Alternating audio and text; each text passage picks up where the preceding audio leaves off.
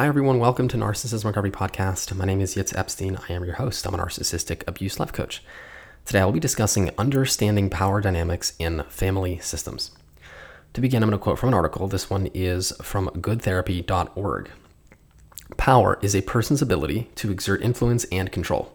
Power dynamics describes how power affects a relationship between two or more people. Power affects all aspects of social life from the workplace to the home. Power is not inherently negative. For example, the ability of a parent to influence their toddler's actions can help them can help keep them away from harm. But if a person abuses their power, it has the capacity to do great harm. When an individual is subjected to inappropriate uses of power, they can experience great distress. Likewise, a person who has lots of power may not uh, know how to exercise it in a productive and ethical manner.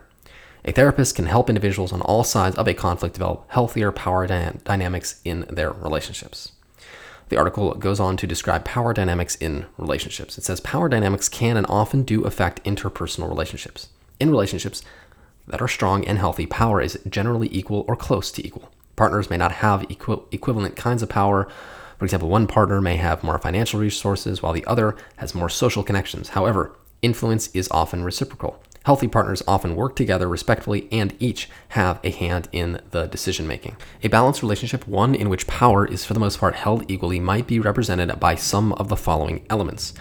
Both partners know their value, partners listen to each other and make changes based on the feelings and the interests of each other, partners respect each other even in times of disagreement, partners talk to each other, especially when issues develop or miscommunication occurs.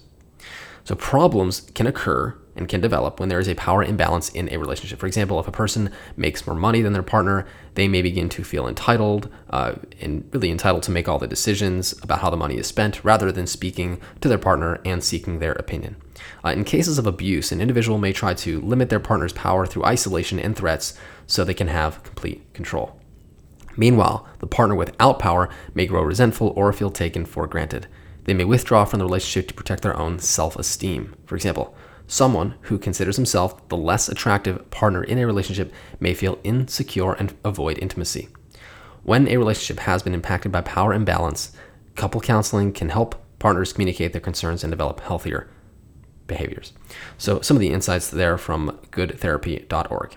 So, here's the way I see it there is going to be in family in family systems naturally power imbalances specifically between a parent and a child in fact the difference between the power uh, of a child and a parent is astronomical. It's infinite. There is almost no power on the child's part, and the parent has all the power. And this is ultimately because the child is extremely helpless on the parent to uh, guide them and to raise them and to fulfill their needs.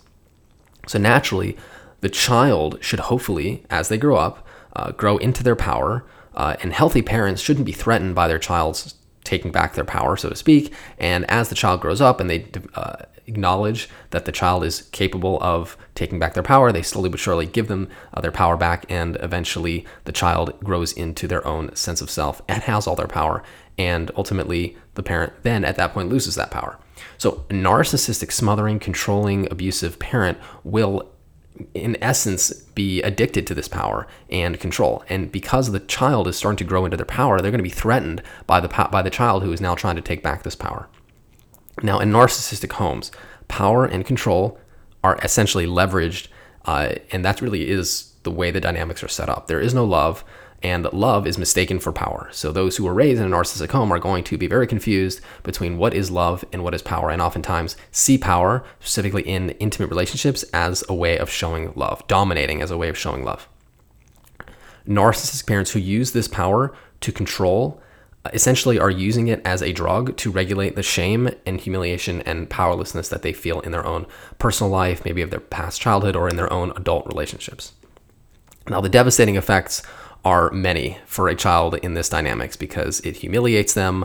Uh, if it's a male, it emasculates them and it makes it very difficult to uh, sort of own their masculinity. It creates incredible feelings of powerlessness, helplessness, and they, therefore shame.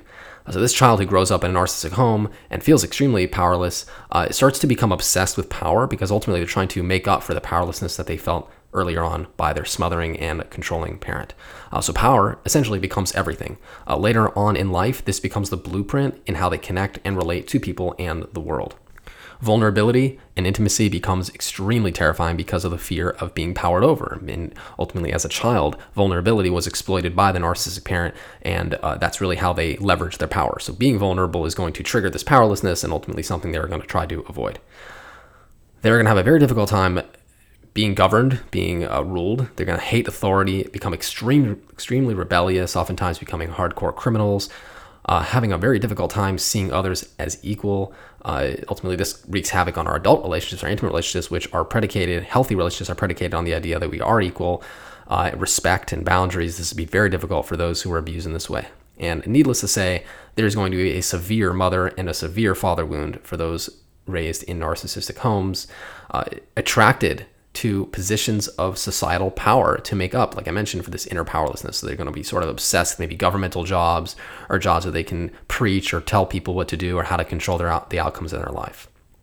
So I want to conclude by saying like this: as a parent, it is our job to set healthy expectations for the child, and that's for the child. That's not for our the parent when the parent sets expectations for the child that are because of the, the parent is trying to raise the child to become something to fill their own aching sense of self and, and build their own self-esteem it does untold damage because ultimately you're neglecting the true self of the child you're not allowing the child to have their own autonomy and, and, and, and grow into their true authentic self and ultimately reach their full potential you're kind of stealing them in essence you're you're hoarding them for your own personal gain and this is a very subtle nuance and a lot of parents uh, specifically the ones that I work with who have adult children, say, Hey, I'm so confused. And I did all the best that I can.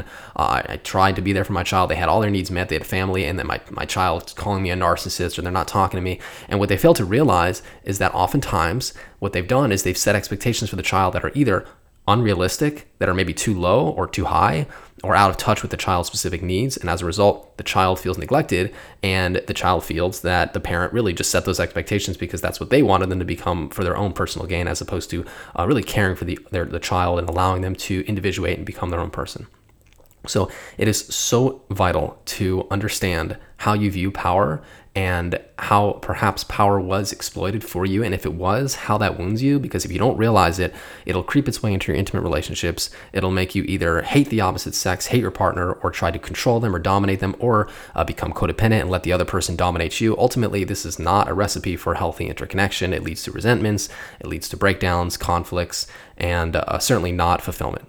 So if you are struggling in this way, if you find yourself uh, having a difficult time dealing with power, understanding your own power, if you feel like love is power, uh, if you feel like you have to control to have a relationship or to relate to other people, uh, please understand this is a trauma response from being raised in dysfunctional, narcissistic, toxic, abusive homes.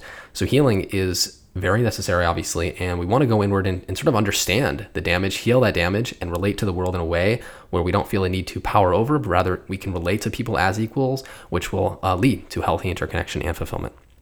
So if you are struggling in this way, please do reach out for a free 15 minute consultation.